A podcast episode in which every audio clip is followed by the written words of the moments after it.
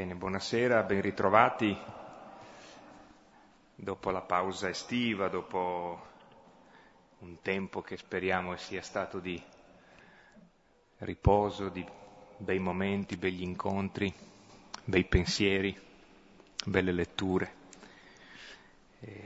bei paesaggi magari. Ecco, ci ritroviamo qui eh, attorno alla parola. Eh, almeno per questo primo momento, eh, un pensiero grato al Signore per il dono di Padre Martini, del Cardinale Martini, che di questa parola è stato veramente infaticabile, appassionato e annunciatore e che ha insegnato a tanti, forse anche a tanti di voi che siete qui, eh, il gusto per la parola, eh, la, la, passione per l'ascolto.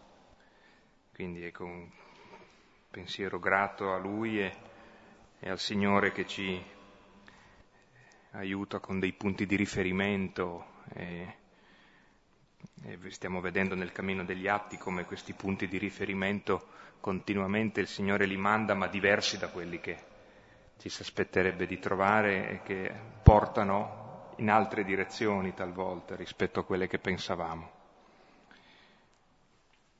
Ecco, poi noi riprendiamo esattamente da dove siamo rimasti, cioè negli ultimi versetti del capitolo decimo degli Atti,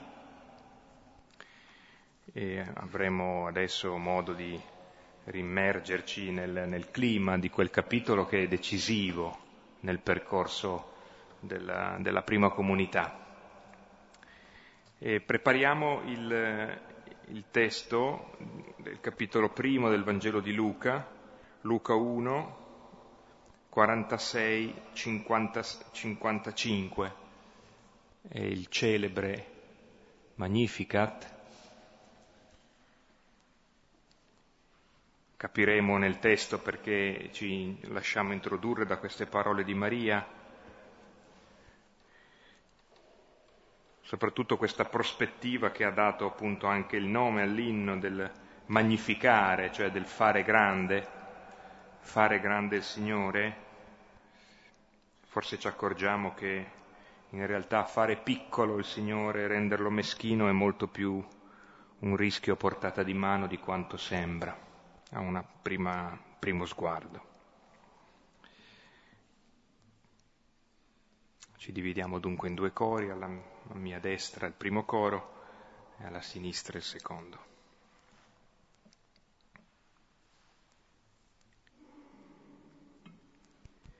L'anima mia magnifica il Signore. E il mio spirito esulta in Dio mio Salvatore. Perché ha guardato l'umiltà della sua serva. D'ora in poi tutte le generazioni mi chiameranno beata. Grandi cose ha fatto in me l'Onnipotente e santo è il suo nome. Di generazione in generazione la sua misericordia si stende su quelli che lo temono.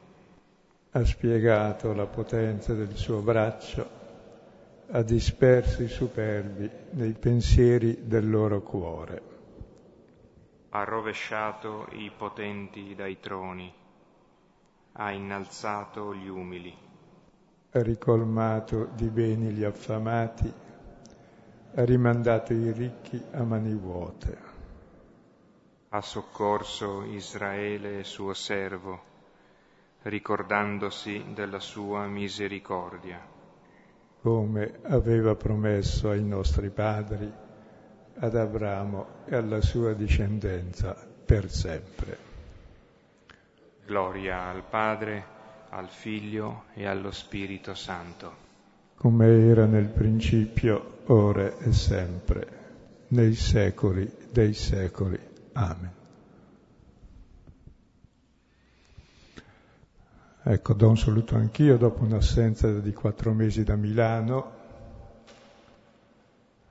un po' a, a leggere il Vangelo, gli atti con gente dalle varie parti del mondo, è stata un'esperienza molto intensa, arrivo un po' stravolto ma va benissimo, ringrazio tutti delle preghiere che avrete fatto e ringrazio anche quelli che stanno sbobinando tutte queste cose che abbiamo fatto in questi anni in modo da poterle mettere anche su internet per scritto.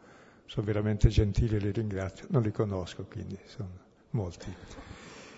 E prima di venire qui, eh, oggi nel tardo pomeriggio, sono andato sulla tomba di Martini a chiedere proprio luce per noi e per la Chiesa intera su questi argomenti che stiamo trattando. Sono quelli che a lui stanno particolarmente a cuore.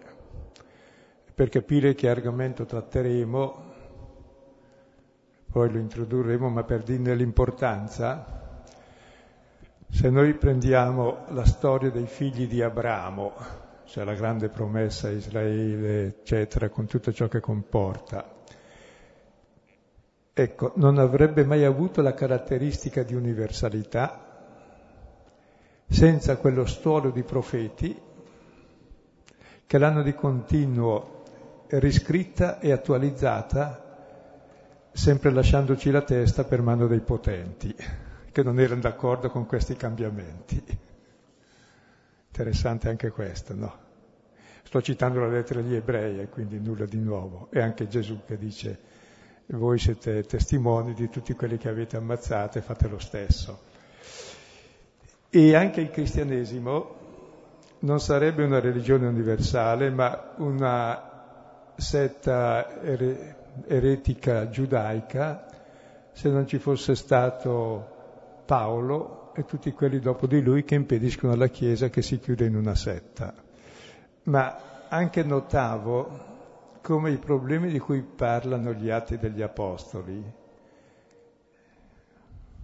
sono i problemi costanti della Chiesa, cioè come il Vangelo è eterno e ci presenta quel Gesù che nessuno può cambiare e come lui ha vissuto la novità dell'amore del Padre verso tutti i fratelli, così negli atti si dicono tutte le difficoltà che noi abbiamo per vivere questo. A un certo punto raggiunto un certo equilibrio, diciamo qui adesso ci fermiamo e gli altri no, oltre non si va.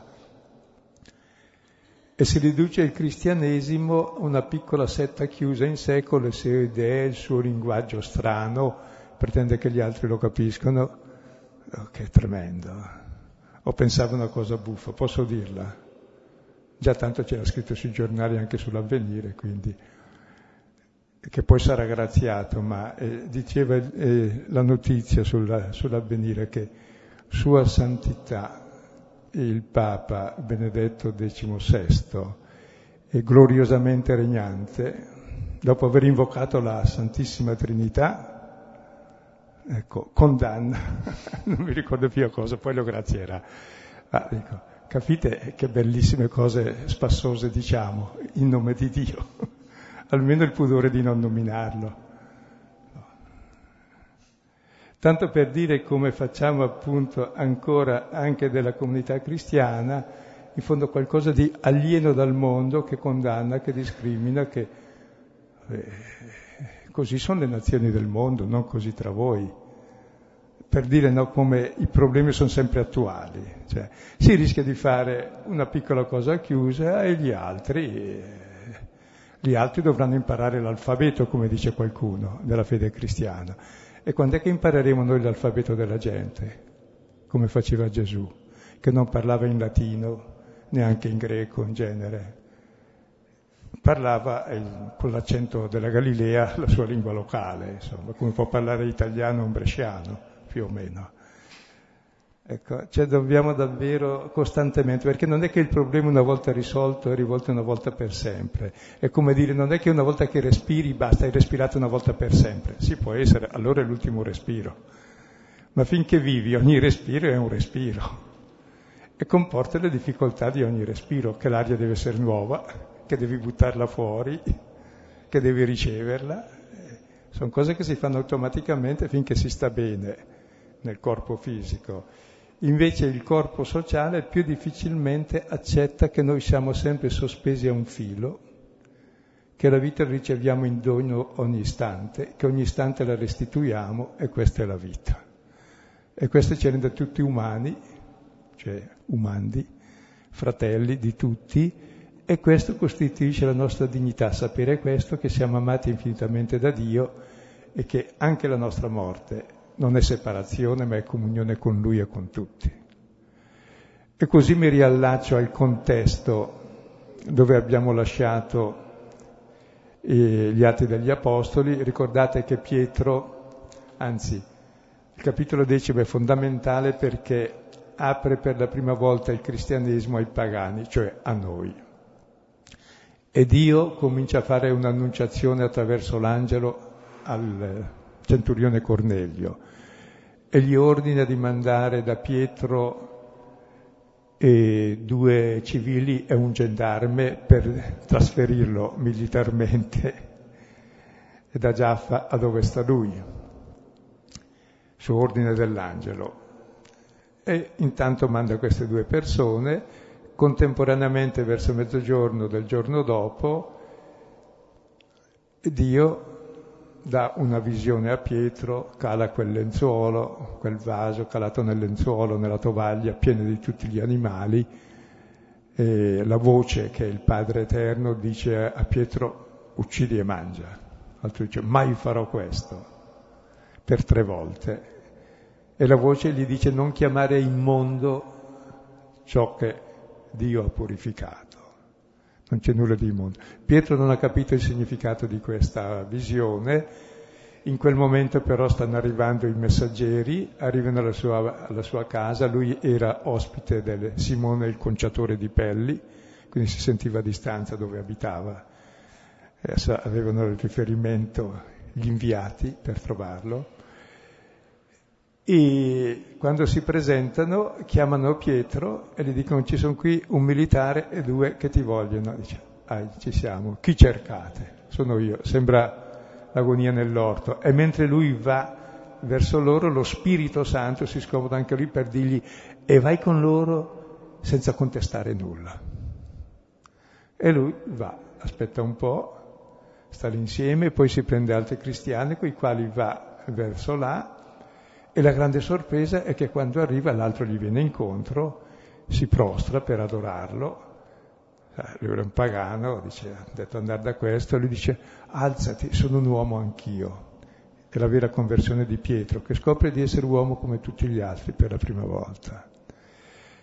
E poi l'altro, conversando amichevolmente, lo porta nella sua casa e aprendo la porta vede dietro una folla infinita, tutti i familiari, parenti, amici, che lo aspettano.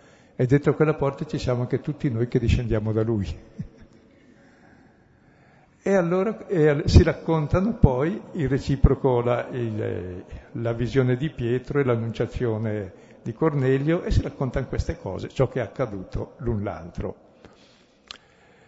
E poi il centurione gli dice, adesso dimmi ciò che il Signore ti ha ordinato di dirmi. Dice, ma cosa mi ha ordinato? A me niente, non so io.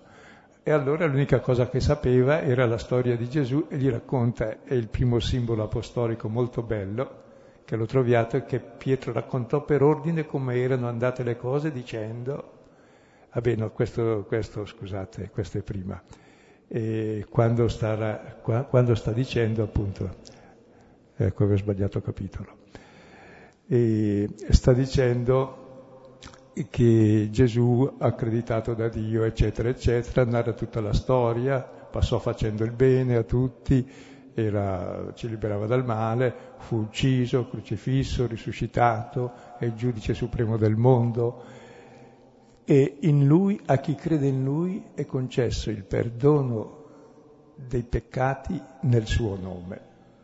E a queste parole abbiamo interrotto il racconto perché dopo il perdono dei peccati nel suo nome, capita una cosa inattesa che adesso leggiamo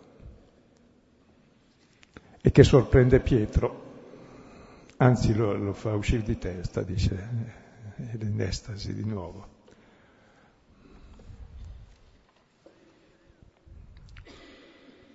Mentre Pietro ancora diceva queste parole, cadde lo Spirito Santo su tutti quelli che ascoltavano la parola. Ed erano fuori di sé per lo stupore, i credenti dalla circoncisione, quanti erano convenuti con Pietro, perché anche sulle nazioni era effuso il dono dello Spirito Santo. Li udivano infatti parlare in lingue e magnificare Dio. Allora rispose Pietro, qualcuno può impedire l'acqua perché non siano battezzati costoro i quali ricevettero lo Spirito Santo come noi? Ora ordinò che quelli fossero battezzati nel nome di Gesù Cristo. Allora chiesero che rimanesse ancora alcuni giorni. Ecco il testo molto scarno, ci fermiamo su ogni singola, singolo versetto perché è densissimo, è il più grande avvenimento che ci sia stato dopo Pentecoste. A Pentecoste lo Spirito è sceso sugli Apostoli e poi gli Apostoli imponendo le mani l'hanno trasmesso agli altri. E ora invece per conto suo, senza che Pietro finisca di parlare, senza che gli altri scende lo Spirito Santo come è sceso sugli Apostoli. E sì che sugli Apostoli lo Spirito Santo a scendere ha impiegato tre anni di vita con Gesù, non sono bastati, di che spirito siete? 40 anni dopo la resurrezione a mangiare con loro e non capivano, ancora gli domandano l'ultimo giorno, ma è questo il momento in cui allora arrivano i nostri? Poi ancora dieci giorni dopo l'ascensione e poi finalmente scende su di loro, anche lì all'improvviso. E come era sceso sugli Apostoli, per la prima volta scende per conto suo sui pagani senza la mediazione di Pietro. Mentre ascoltano, nel suo nome scende lo Spirito Santo. Come vedete c'è tutta una lunga preparazione a questa. La più immediata è che Pietro ha parlato di Gesù e vedremo come lo Spirito è connesso con la parola che è Spirito e vita. Ma vediamo anche come questa grossa novità senza questa novità non esisterebbe il cristianesimo, saremmo una piccola eresia minoritaria giudaica. È preparato da Dio in un modo lungo. Prima ha preparato il pagano, poi ha preparato Pietro, ma non basta. Il pagano ha obbedito alla parola, Pietro ha obbedito alla parola e nessuno dei due sapeva cosa capitava. E quando si sono incontrati si sono raccontati le loro storie, ma non sapevano cosa sarebbe capitato. E poi dopo, quando Pietro, su ordine di Cornelio, dice quel che sa, cioè su Gesù, sanno ancora meno quel che capiterà. Lo Spirito Santo scende per conto suo. Pietro forse aveva anche un certo disappunto perché aspettava lui semmai darglielo, mentre la prima cosa che gli viene in mente dice si può impedire di dare l'acqua a chi ha già ricevuto lo Spirito, perché ci aveva pensato almeno a porre delle condizioni, non se l'aspettava questa. Ecco, questa è un po' la modalità costante di Dio che agisce nella storia, con grande sovranità nel cuore di tutte le persone. E solo se ascolti la parola e, sei, e la esegui e poi attraverso gli incontri e sai discernere ciò che avviene, capisci la volontà di Dio e Dio può agire perché se Cornelio non avesse mandato i suoi da Pietro, non scendeva lo Spirito Santo. Se Pietro non fosse andato con loro, non scendeva lo Spirito Santo. Cioè questo dono dello Spirito, che è il suggello dell'azione di Dio, è mediato da un lungo cammino di ascolto della parola e di avvenimenti che sfuggono al nostro controllo. È solo facendo queste cose che capiscono qualcosa e alla fine la grande sorpresa di quello che non capivano, come lo Spirito Santo addirittura scende. Come mai? Ecco, Dio agisce sempre così nella storia, perché è all'opera 24 ore al giorno nella creazione, se no tutto piomberebbe nel nulla, ma quello gli costa niente, è presente nel cuore di ogni uomo perché tutta la creazione attraverso il cuore dell'uomo che lo riconosce dono di Dio, fa sì che tutta la creazione ritorni a Dio e Dio sia tutto in tutti. È l'incarnazione totale di Dio nel mondo, che è il disegno di Dio, donarsi a tutti. E per questo bisogna avere eh, la capacità di muoversi costantemente e non chiudersi mai. Perché Dio è costantemente all'azione, la storia cambia, il mondo cambia e se noi non ci spostiamo al di là dei nostri dubbi, delle resistenze, avete visto come le resistenze, i dubbi di Pietro sono descritti al rallenti proprio, non? proprio per dire sono tanti.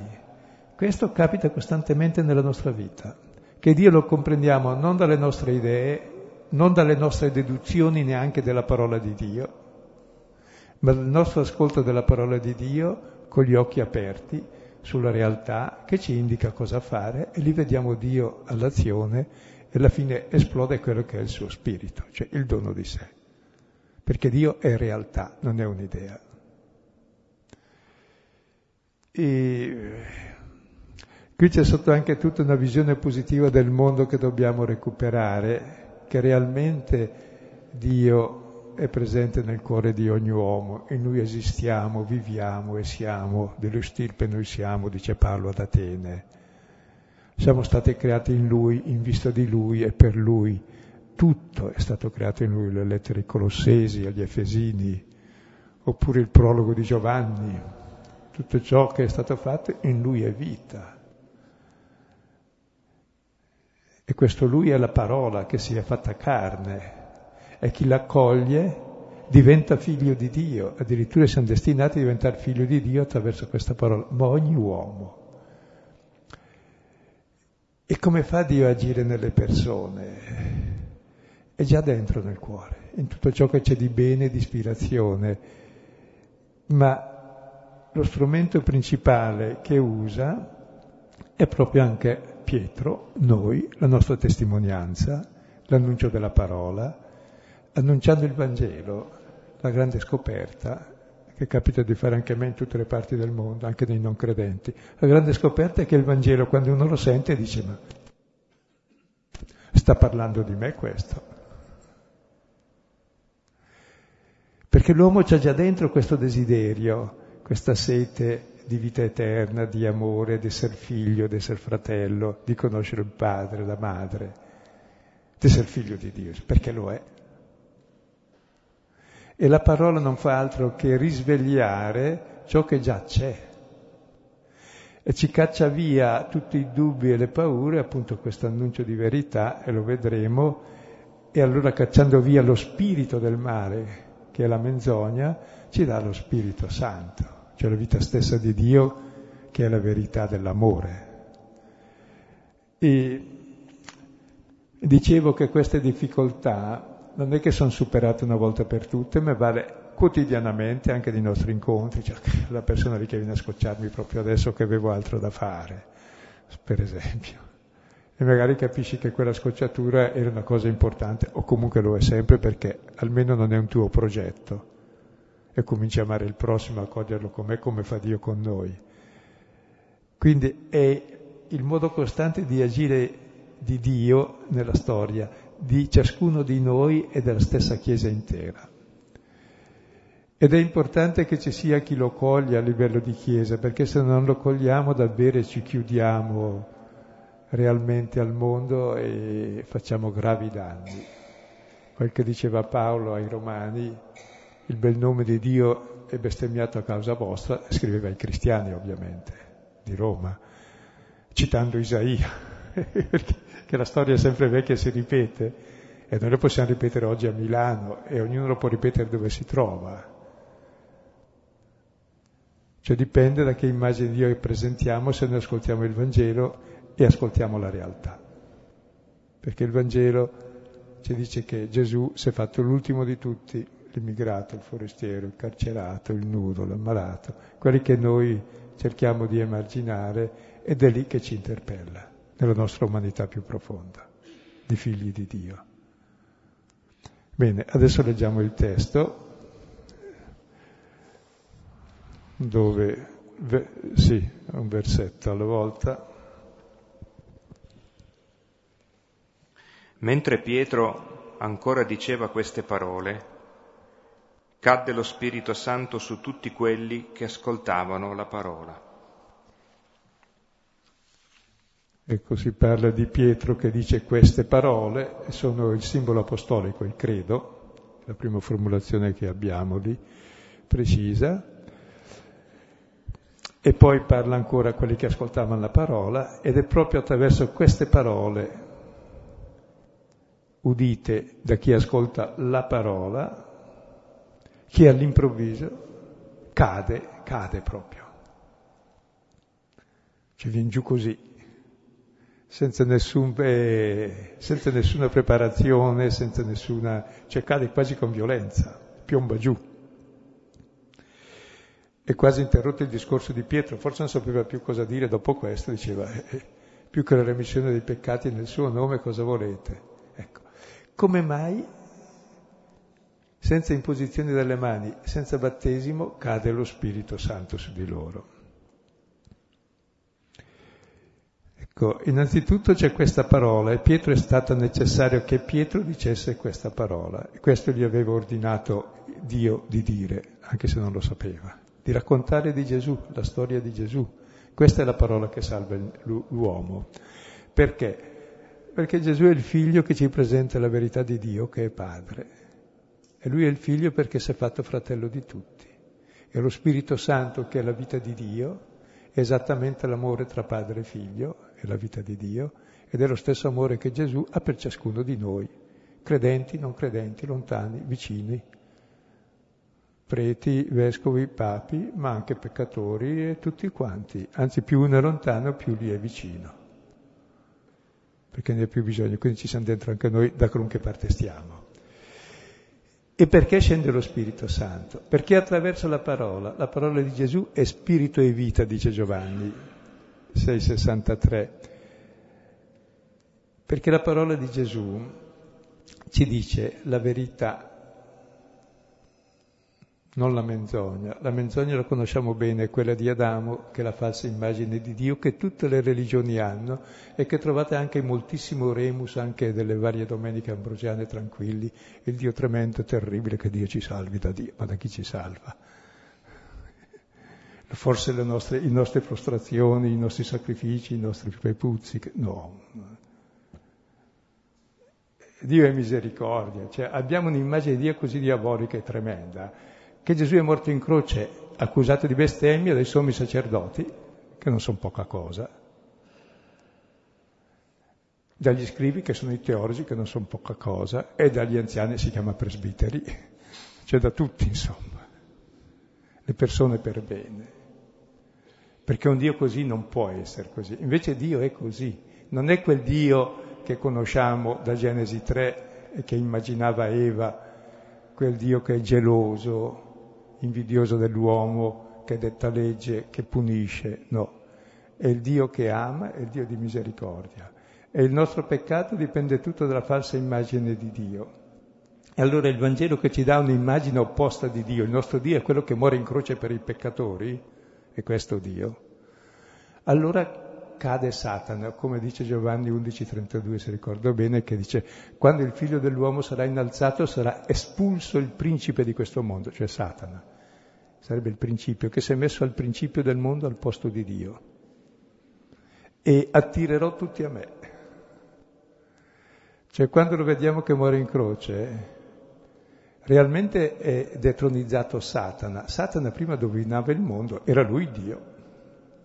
Quando vediamo che il nostro Dio muore in croce ucciso dalla legge, dice allora Dio non è la legge, non è la punizione. Dio è quello che dà la vita per i peccatori, Dio è amore. Lì è la fine di Satana, tutto il Vangelo è un esorcismo. Tanto è vero che le tentazioni contro Gesù che iniziano dopo il battesimo tornano tutte ai piedi della croce. Tentazioni del diavolo, che lui scaccia definitivamente proprio lì.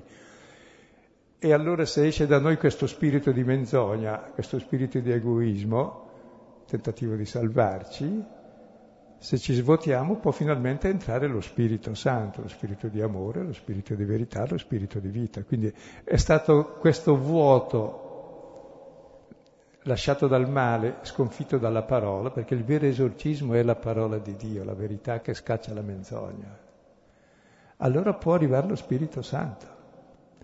Ed è sempre connesso con la parola, con o senza imposizione delle mani. Per cui anche se noi non imponiamo le mani a nessuno, non ordiniamo nessuno, con la nostra testimonianza del Vangelo, la nostra parola, possiamo davvero far scendere lo Spirito Santo sulle persone, sì. Far entrare nel loro cuore l'amore di Dio e l'amore dei fratelli, che è questo lo Spirito Santo. Non è una formula magica, è una realtà di cui si vive. E ognuno di noi è chiamato a questo. E noi siamo salvi grazie al dono dello Spirito, non grazie all'osservanza della legge, perché hai fatto bene tutto il catechismo, perché hai meritato tante cose, allora sì, poi sa tutta la dottrina cristiana per filo e per segno, sai anche la retta dottrina e tutte le varianti, anche perché sai, sono, eh, secondo varie teologie, secondo varie possibilità, anche immorale, allora dico che scuola faremo? Uno sa tutto, no, è una cosa molto più semplice, è la conoscenza di Gesù scoprire in lui l'amore del Padre, aprire il cuore a questo amore e te lo apre ai fratelli. Ed è un fatto, e il fatto della fede è questo. E siamo salvi per questa fede, per grazia. E la vera giustizia, ricordate quando per la prima volta si dice eh, in Genesi ad Abramo capitolo 15, il versetto sesto, quando ormai è vecchio e Dio gli rifà la promessa che avrà un figlio, una discendenza, vedi quante stelle, tanta sarà la tua discendenza. E Abramo che aveva cento anni credette. E gli fu accreditato a giustizia. Perché la vera giustizia è credere all'amore del Padre. E la vera ingiustizia è non credere a questo. Ed è la, il cambiamento della vita, lo spirito diverso. Se credi all'amore del padre, hai la vita del padre, diventi figlio e diventi fratello di tutti. Se non credi a questo, sei figlio di nessuno, fratello di nessuno e sei tu il tuo Dio di te. Allora capite questo piccolo versetto quanto è importante? Ci dice a quali condizioni viene lo spirito, non per la magia perché uno ti impone le mani, non è a disposizione né di Simon Mago né di Simon Pietro lo spirito, agisce liberamente però la sua azione ha sempre un presupposto, qualcuno che testimoni la parola del Signore, quel che ha fatto Pietro. Sottolineerei solamente questo elemento dell'interruzione. Cioè Pietro stava ancora dicendo queste cose oppure, come è stato letto, mentre Pietro ancora diceva queste parole. Eh, c'è questa ingresso, eh, fossimo su una scena diremmo che è un colpo di scena, eh, dello spirito che interrompe, interrompe le parole di Pietro. Allora capita spesso che nella scrittura il racconto dell'intervento di Dio eh, avvenga non in una continuità quasi naturale, quasi eh, senza scossoni, ma al contrario di solito ci sono delle interruzioni nella vita, talvolta anche pesanti, su cui lo spirito eh, può agire, eh, nelle, nelle, quali la, la parola di Dio da ascoltata si comincia a rendere vissuta perché è quello che accade a Cornelio e ai suoi familiari, cioè stanno ascoltando attentamente Pietro hanno desiderato l'incontro nella preghiera, nella, nel mandare, nel sollecitare che Pietro venisse, eccetera. Adesso sta per arrivare in questa interruzione un salto di qualità perché eh, da ascoltatori diventano essi stessi annunciatori. Vediamo il secondo versetto andremo un po' più spicci, ma vedete sono cose molto dense nella loro semplicità. Ed erano fuori di sé per lo stupore i credenti dalla circoncisione, quanti erano convenuti con Pietro, perché anche sulle nazioni era effuso il dono dello Spirito Santo. Qui si dice erano fuori di sé, è la stessa parola che esce di Pietro che è in estasi fuori di sé in quella visione. Ecco, questo essere fuori di sé, questo uscire dal proprio io per vedere la novità di qualcos'altro. E sono fuori di sé chi? i credenti dalla circoncisione, cioè i cristiani giudei, sono fuori di sé. No, questo non si può, è una cosa mai vista. La stessa cosa, la stessa parola è usata a Pentecoste e quando scende lo Spirito Santo su, sugli Apostoli e la gente che guarda era fuori di sé, era stupita per la meraviglia, cioè qualcosa di, di incredibile. E in cosa consiste la, la meraviglia? E ricordate quando, eh, quando nel libro dei numeri Mosè aveva dato lo spirito a 70 anziani, ce n'erano altri due che erano rimasti fuori, e, e, anche quelli fuori che non erano entrati con lui nella tenda, a un dato punto arriva un giovane, arriva un giovane zelante che gli dice guarda che ci sono due che profetizzano e non erano lì con te. E la risposta di Mosè dice, ma tu sei geloso per me?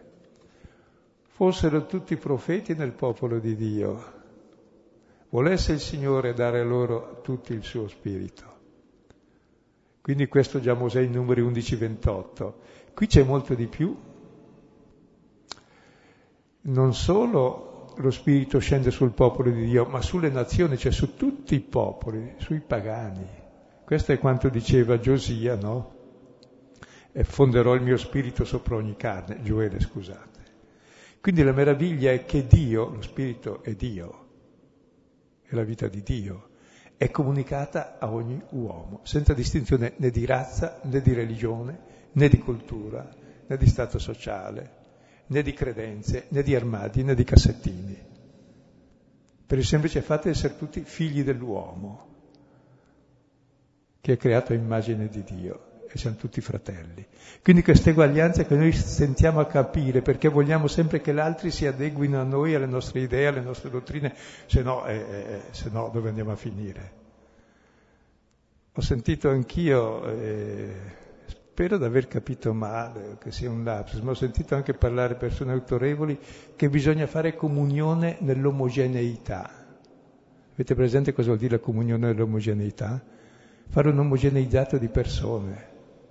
Non è comunione cristiana questa, di fratelli, è frullato di cervelli questa. Lo sentite, spero di aver capito male, ma è tremenda. La comunione è nell'eterogeneità, è con l'altro da sé, non è con lo specchio. Quello è Narciso. Capite che è tremendo perché la tentazione nella Chiesa è costante, chi è come noi, ah, quelli non sono come noi, impediamoglielo viene fuori costantemente anche in tutti i Vangeli questo, non sono con noi e come noi, impediamoglielo. Scacciano i demoni, oh, nel tuo nome, con quale diritto? Non seguono noi? Appunto, mica devono seguire noi, mica devono essere uguali a noi. Capite che è tremendo questo voler ridurre l'altro a sé, si chiama non amore ma antropofagia.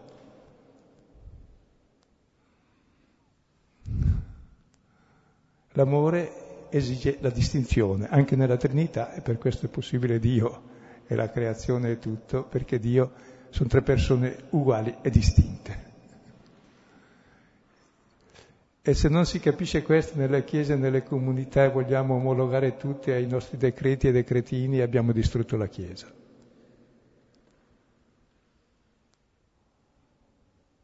E l'uomo, e Dio. Ma questa, la tentazione è costante, difatti questi sono in estasi. È la stessa parola che si usa quando Adamo, quando poi nasce Eva. Cioè la, la, è quel torpore che è segno di morte del tuo io che nasce in modo diverso. Perché la novità davvero è come una morte alle tue convinzioni e alle tue idee per aprirti alla realtà. Che le mie idee non sono la realtà, se no è pazzia mi servono per controllarla un po' e per difendermene. Si spera anche per interpretarla e per capirla e per viverla anche, allora, non per difendersi. Anche c'è chi dice che ci sono tanti problemi. La realtà non è un problema, la realtà è. Diventa un problema per chi non lo vuol vivere, chi vuole che sia diversa. E perché deve essere diversa la realtà? Sai che Dio agisce nella storia? Cerca di aprire gli occhi. È riuscito ad agire anche nel fatto che noi l'abbiamo messo in croce proprio noi, ha agito anche lì, con la sua passione salvando il mondo, nella cosa più storta che abbiamo fatto, pensate nelle altre quisquiglie, se non agisce Dio. Allora capite questo stupore che tutti siamo figli di Dio, che lo Spirito di Dio è dato a tutti, senza distinzioni. E noi facciamo sempre dei distingui.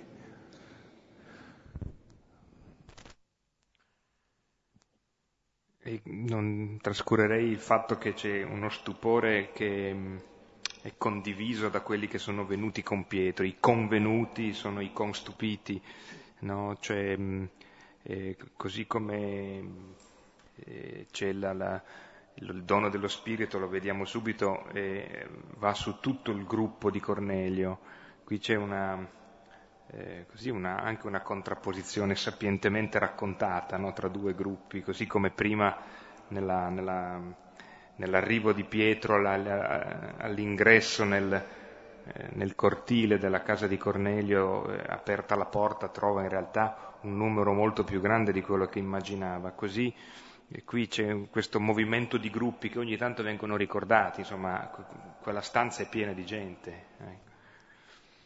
E il primo stupito certamente è Pietro, come? Anche lui come noi. Ma io sono Pietro, scusa. Come? Ha scomodato me per venire per conto suo, dico. Almeno quei samaritani sono andato io a portargli lo spirito dopo già che avevano creduto, mi sono sentito qualcuno. Ma qui mi prende in giro, è lo spirito che mi ha detto d'andare e poi arriva per conto suo. Sì, Cioè, è interessante come Dio agisce nella storia. E guardate che non è mai narrata a caso la storia, perché poi questo tema ha occupato tutto il capitolo decimo, ma viene fuori anche nell'undici. Poi si torna a Gerusalemme con Pietro e gli altri che va in prigione, ancora al 12, e poi si torna di nuovo in giro per il mondo con Paolo, e poi si torna a Gerusalemme al capitolo 15, dove si ripresenta lo stesso problema in modo ancora più duro, per dare l'idea quanto è difficile da sciogliere, cioè vuol dire che non si scioglie mai perché ogni volta lo devi sciogliere. Come la nostra stupidità, ogni volta dobbiamo superarla, imparando. Quando uno pretende essere maestro diventa imbecille. Siamo tutti discepoli, discepolo è quello che dice impara. Siamo tutti discepoli di Dio, addirittura teodidatti, dice ancora citando Isaia, e lo cita credo Giovanni ancora al capitolo sesto, non ricordo più che versetto. Bene, questo è il grande stupore. Adesso vediamo cosa fanno questi. Li udivano infatti parlare in lingue e magnificare Dio.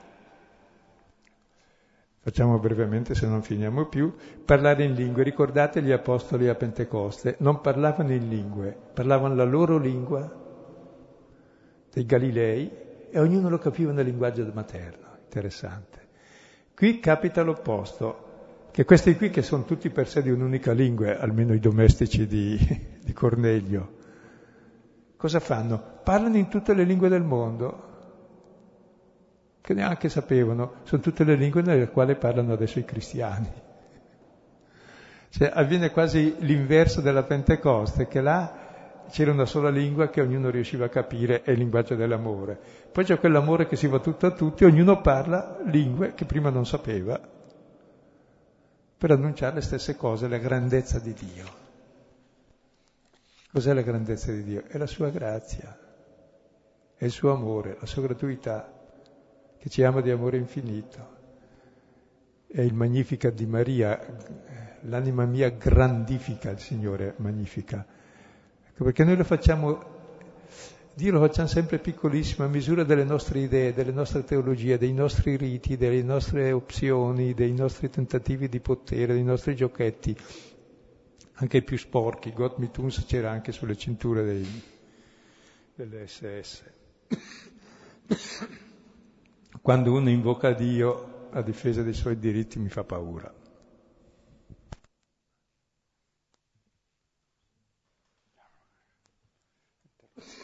Un'interruzione anche questa.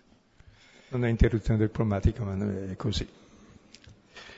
Guarda che è importante questo fare grande Dio e non chiuderlo nel, nel letto di Procusta delle nostre idee, della nostra testa, del, diventa ideologia religiosa, diventa il senso religioso, avesse almeno il buon senso, che è esattamente il contrario di Cristo il senso religioso, che per senso religioso hanno ucciso Cristo e l'abbiamo ucciso e lo uccidiamo ancora.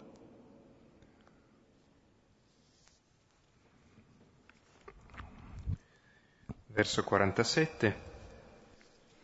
Allora rispose Pietro, qualcuno può impedire l'acqua perché non siano battezzati costoro i quali ricevettero lo Spirito Santo come noi? Prima idea di Pietro come si poteva impedire. Giustamente ma non si può.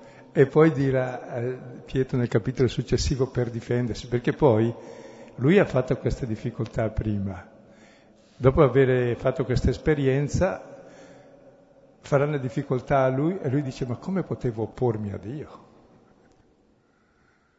Se lui l'ha già fatto.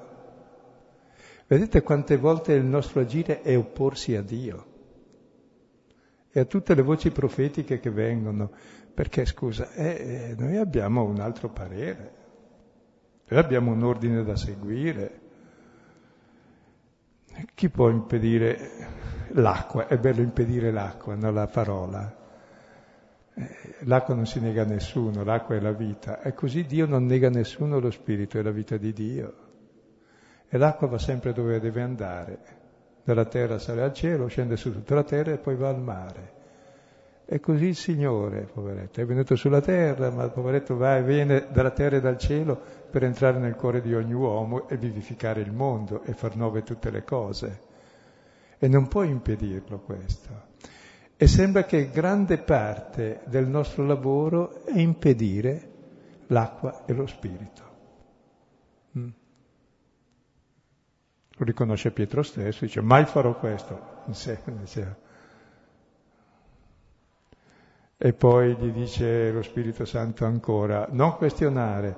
E poi dirà Pietro a loro, e come potevo impedire Dio? E se avessi potuto l'avrei anche fatto, la mia parte l'ho fatta, ma non ci sono riuscito. Ed è bello questo che... No?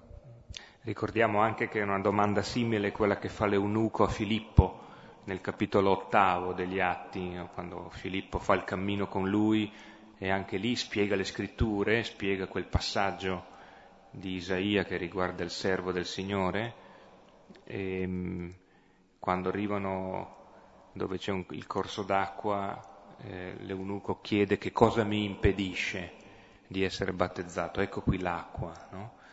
E allora c'è questa, lo ricordavamo e ricordate che ne parlavamo senz'altro, ed era la, questa doppia immersione, cioè Filippo che che entra in acqua con l'eunuco, così come ha condiviso con lui sul carro il cammino della sua comprensione della parola, così condivide questa immersione, morte e risurrezione anche dell'eunuco, e poi sparisce, cioè l'eunuco non ha più bisogno. E, e così in qualche modo Pietro è stato immerso nella, nella casa di Cornelio, stato così come Gesù si era immerso nella, nella gente prima ancora che nelle acque del Giordano per il battesimo. Ecco, mi veniva in mente mentre dicevi queste cose Niccolò Cusano, che quando il concilio e il Papa gli prescrissero così di indire lui la crociata perché godeva credito in tutte le corti del mondo come la persona più saggia che c'era nella sua epoca e sapeva di tutto. E allora lui scrive un, un libro De Pace Fidei in cui la Trinità convoca in paradiso, chiaro il paradiso perché la Trinità sta lì, tutti i capi di religione morti e dice adesso mettetevi d'accordo su due punti. Il primo è ora che lo smettiate di ammazzarvi in nome di Dio. Secondo, dialogate tra voi e trovate l'accordo. Ma prima il presupposto è smettetela. E allora dice tante cose e, e alla fine si concorda, ognuno concorda con l'altro e Dio conclude, vedete, voi mi venerate tutti così con un culto diverso. E però eh, Cusano proponeva una cosa, che i, invece di fare le crociate, che i cristiani molto forti nella fede, ecco, non facciano battezzare i loro figli e che anche loro non si facciano battezzare, ma facciano il battesimo di desiderio, perché basta questo. Invece si facciano circoncidere come segno di fraternità con quelli che non hanno il battesimo. È una bella presa in giro, no? Eppure è vero dal punto di vista cristiano. Guarda, circoncido mio figlio perché così almeno va d'accordo con i musulmani e gli ebrei. E io lo dico perché oh, in Cristo so che è figlio di Dio e tutti sono figli di Dio, allora invece di opporci a loro andiamogli incontro. È buffa la soluzione, è molto meglio delle crociate dove abbiamo tagliato infinità di teste e non è una gran bella cosa. Chiediamo perdono dopo mille anni, vabbè. È meglio non farlo adesso ancora, questo tagliare le teste. E qui vedete che c'è sotto una concezione anche di Chiesa molto ricca e complessa, cioè veramente Pietro è messo in gioco ed è il testimone della fede di quelli che prima hanno creduto e che l'ha visto. Ed è Pietro al quale Dio si rivolge e a Pietro che l'angelo manda Cornelio ed è Pietro anche che discerne ed è Pietro che annuncia la parola, è Pietro che va dal, da Cornelio.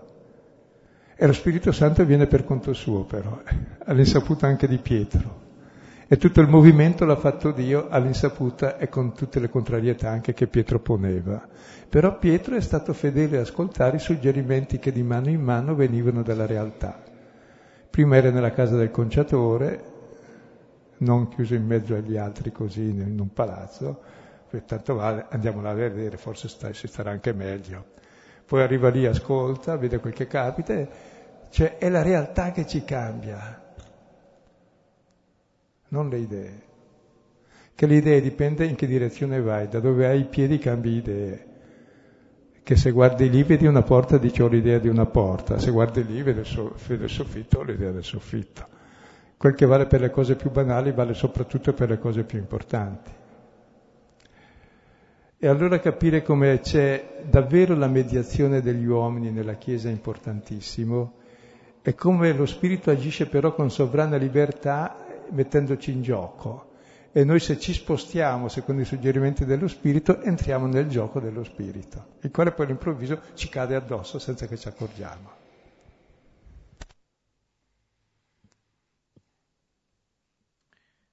Versetto 48.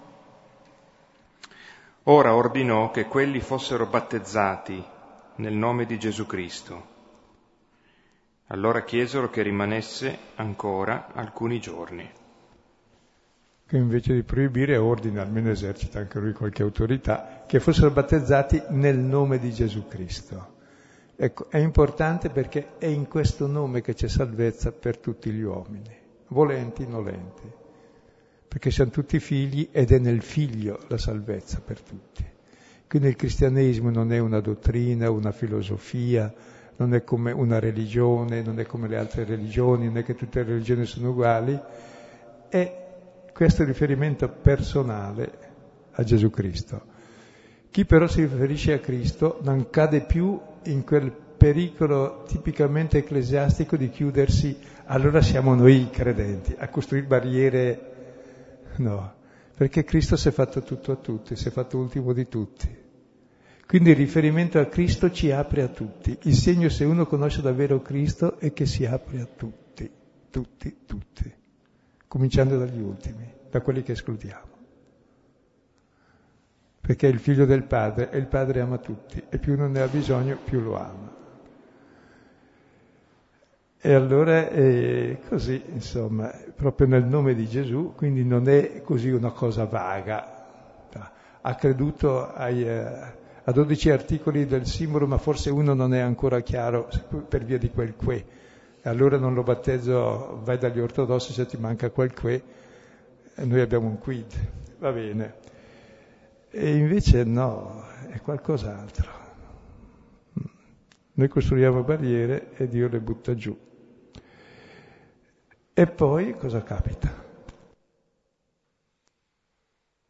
Capita questo momento di ospitalità accennato, un'ospitalità, una fraternità, una condivisione della mensa, che è stato il primo momento di tensione in quello che a Pietro veniva chiesto, proprio la mensa, la purità legata alla mensa, al cibo. Stando lì alcuni giorni eh, si crea una fraternità, si crea in qualche modo allargato ai pagani quel, quel quadretto, nel senso più bello del termine, ideale, che viene tracciato in Atti, il capitolo 2, dal versetto 42 al 48, dove si dice appunto che la prima comunità eh, viveva in questo clima di, di, gioia e di condivisione, ascoltando l'insegnamento dei, degli apostoli, dividendo i pasti insieme e condividendo quello che ciascuno aveva in qualche modo accade questo, ma ormai, così come lo Spirito Santo per la prima volta esce dai confini stretti del, di Israele, così anche altri entrano come noi, dove quel come è decisivo. Ricordate che la parabola che era nella, nella, nel Vangelo di domenica, che cos'è che fa veramente incavolare l'operaio della prima ora? è il fatto che l'operaio dell'ultima ora è stato fatto come lui. Li hai fatti come noi che abbiamo lavorato dal mattino. È il come il problema. Guardate che questo problema poi del rimanere lì alcuni giorni era un problema grosso sia per il domicilio che è immondo, sia poi per la cucina. Io non credo che gli abbia preparato la porchetta così che si cucinava già da riccia con una ricetta costruita da Varone già molto anteriore di qualche secolo a quest'epoca. Si sarà anche Cornelio un po' adattato a loro, però certamente anche loro si saranno adattati a lui, quindi che sembra una cosa banale, ma guardate che le questioni alimentari sono superiori ad ogni dottrina.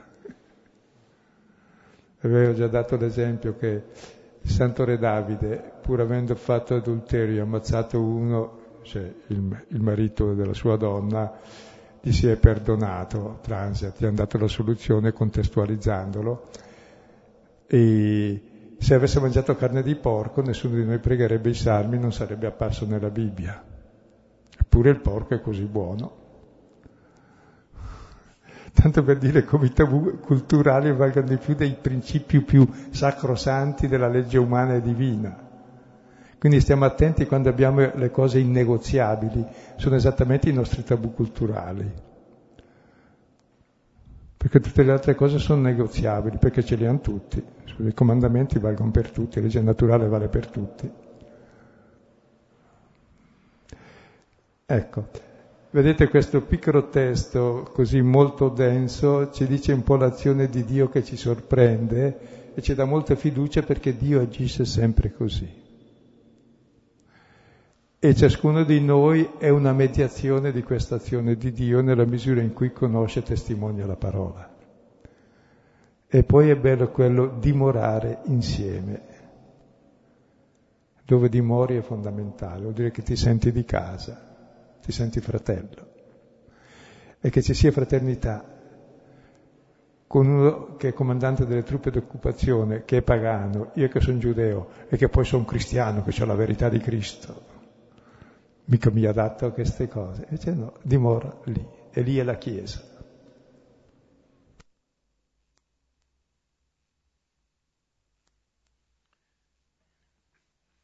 Ecco, se eh, se ci sono delle persone che magari è la prima volta che vengono in questi incontri, abitualmente abbiamo adesso un breve spazio di, di risonanze, di possibilità di eh, anche chiedere qualche approfondimento o di offrirlo un approfondimento sulla parola commentata, così eh, con brevi considerazioni o brevi domande e brevi risposte e chi vuole, chi ha tram da prendere o metro che partono per andare magari dall'altra parte di Milano, o bimbi che attendono, sì.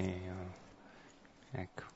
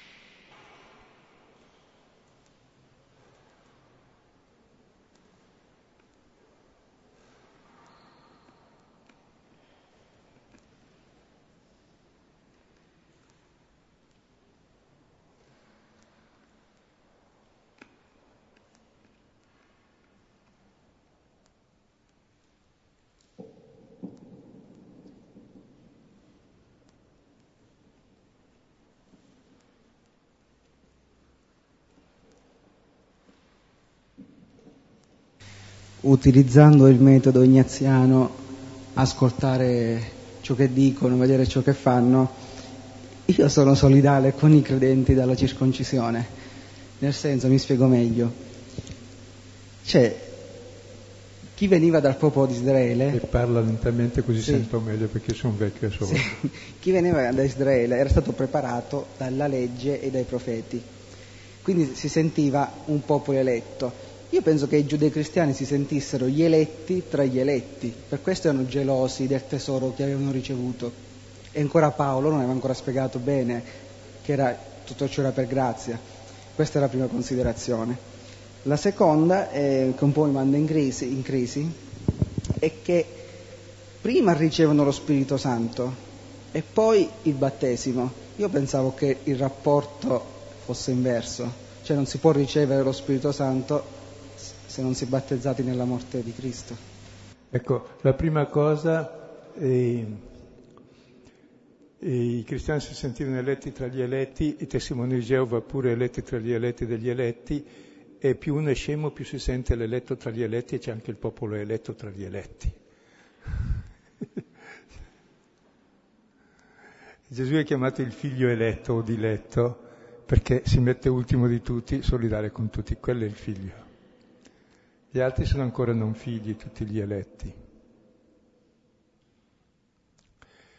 Poi circa eh, fa problema lo Spirito Santo senza il battesimo, per sé non fa problema perché il battesimo di desiderio c'è, è di tradizione. E qui è la prima volta, magari anche senza desiderarlo, lui desiderava lo Spirito di scendere, guarda te. Ed è sceso. Per dire che non puoi porre impedimenti e leggi allo Spirito, neanche quella del battesimo. Uno può essere battezzato per più Spirito Santo di uno che ha cinque battesimi.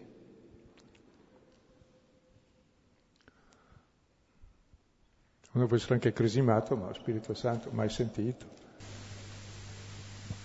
E avrei una domanda anch'io. Volevo chiedere, cioè, da questi versi sembra che quando lo Spirito Santo scende su di noi, sia un, un evento proprio palese, una cosa che non si può non capire. E, e mi chiedevo se, se, è proprio una, una, una, una sensazione, un, una realtà così evidente poi. Sì, adesso spiego, no?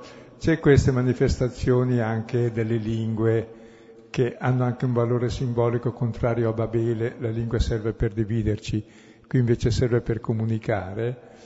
Ecco, non sempre ca- capitano questi fenomeni, qui sono capitati e a volte capitano ancora. Ma è, questo potrebbe farlo anche Satana, queste cose, di parlare in lingue.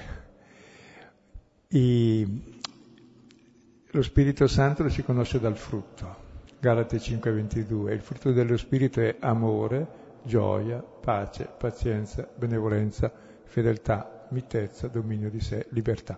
Ti accorgi se ci sono o non ci sono. Se invece l'amore è l'egoismo, o la tristezza, o la guerra, o l'inquietudine, o la chiusura, o la durezza.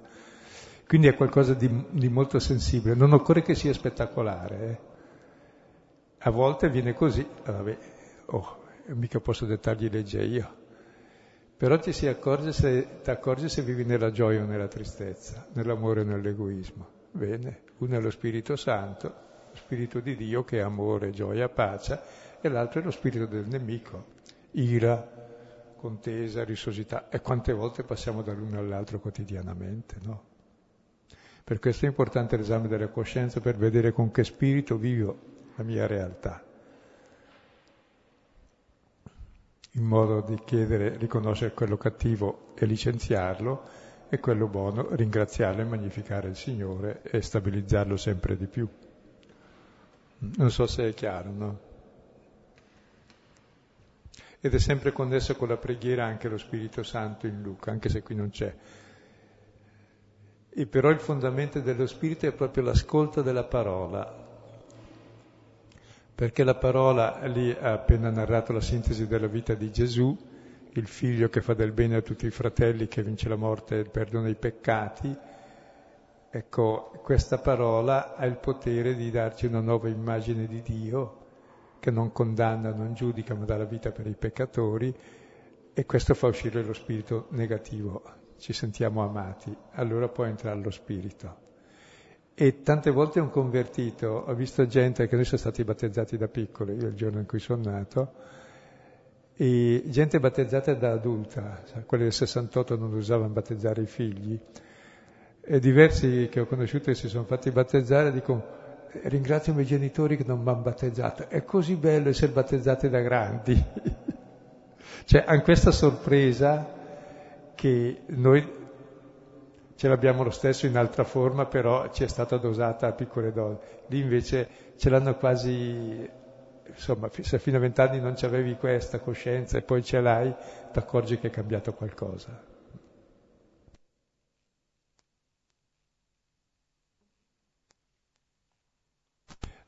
Tant'è vero che nella Pentecoste ci sono i prodigi, che sono le manifestazioni visibili, cioè i segni sono le manifestazioni visibili e poi il prodigio, il vero prodigio non sono i segni ma la vita fraterna, che vivono l'amore tra di loro.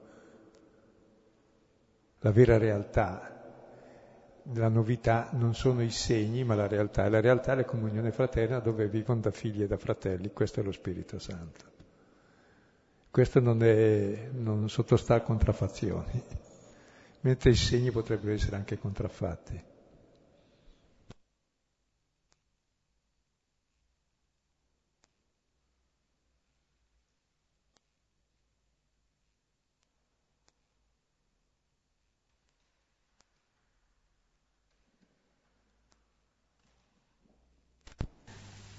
Buonasera.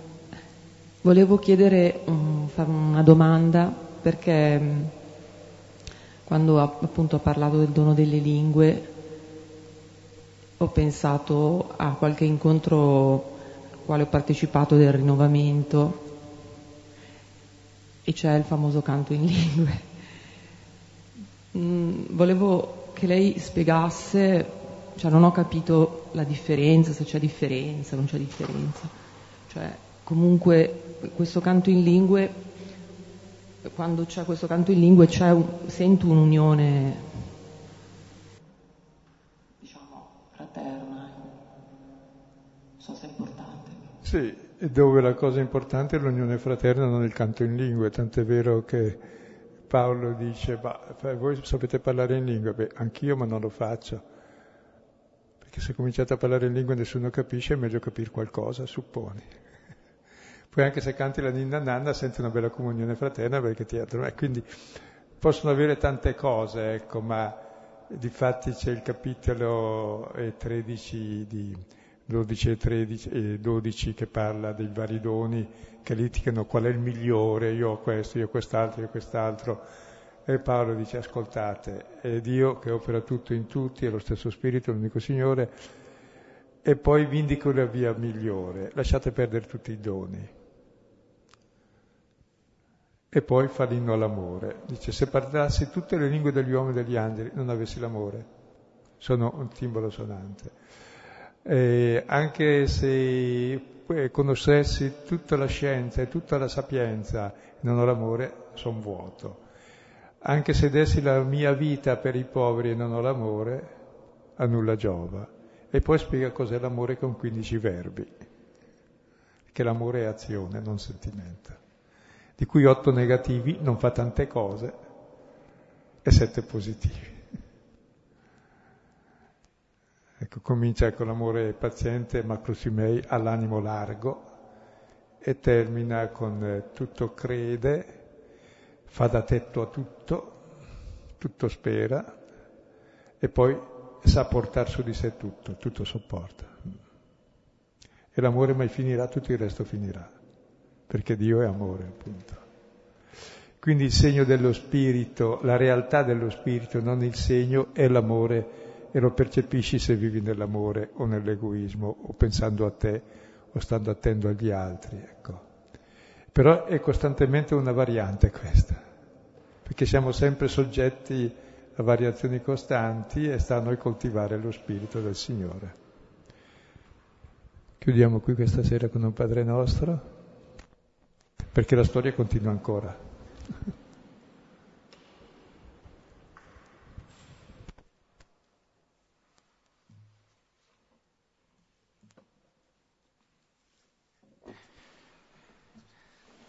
Padre nostro, che sei nei cieli, sia santificato il tuo nome, venga il tuo regno, sia fatta la tua volontà, come in cielo così in terra.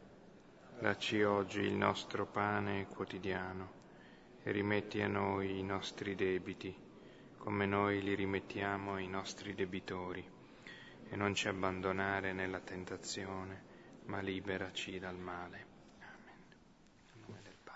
Figlio e dello Spirito Santo. Bene.